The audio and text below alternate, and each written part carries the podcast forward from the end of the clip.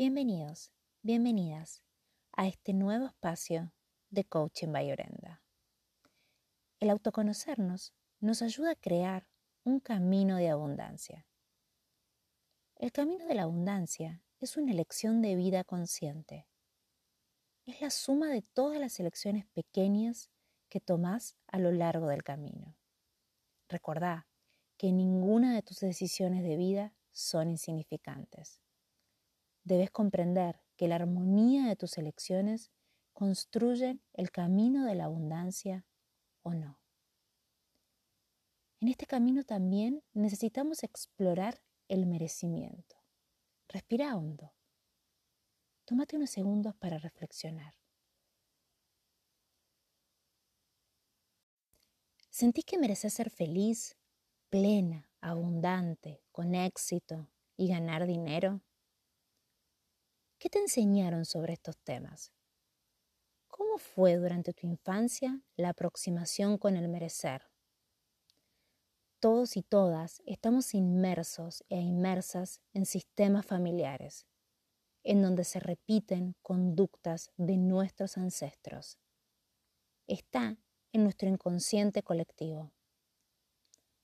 Muchos proyectos de vida no se logran concretar por ese sistema familiar.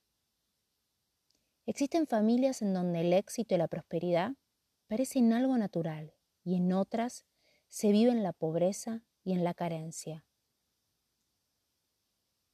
Incluso nuestra salud financiera se encuentra ligada a nuestros ancestros. Existe una antigua frase que dice, el dinero es la raíz de todos los males. Cuando este comando interno se encuentra en nosotras, nos cuesta darle valor a nuestro trabajo, cobrar, sentirnos merecedoras de ganar dinero. Está en nuestro inconsciente repetimos patrones sin darnos cuenta. Muchas veces el éxito y el merecer está vinculado o pareciera que está reservado para algunos integrantes del clan familiar, dejando a otros de lado.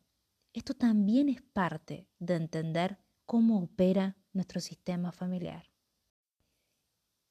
Se estarán preguntando cómo podemos identificar estos patrones, porque obviamente todos y todas queremos ser abundantes, merecedores, merecedoras, disfrutar, ganar dinero. Bueno, aquí vamos con algunas ideas. Observar, observar las relaciones que han tenido tus antecesores con el éxito y la prosperidad, la manera en que tu familia percibe la vida da forma a nuestras creencias. Tómate unos minutos y pregúntate, ¿Qué piensa tu familia del dinero? Tus ancestros del dinero. ¿Quién ha tenido éxito en tu familia? Y pensá ampliamente en tu árbol genealógico. ¿Qué pensaban del éxito y qué se decía sobre el éxito? Pensá también qué te decían sobre las personas que tenían mucho dinero o éxito. Pensá también sobre las profesiones que son respetadas en tu entorno familiar. ¿Qué creencias existen sobre realizar profesiones que nos llenan el alma o profesiones que son dictadas por nuestro corazón? Todos estos aspectos pueden afectar negativamente nuestra relación con la prosperidad. Primero hay que identificarlas para luego poder modificarlas.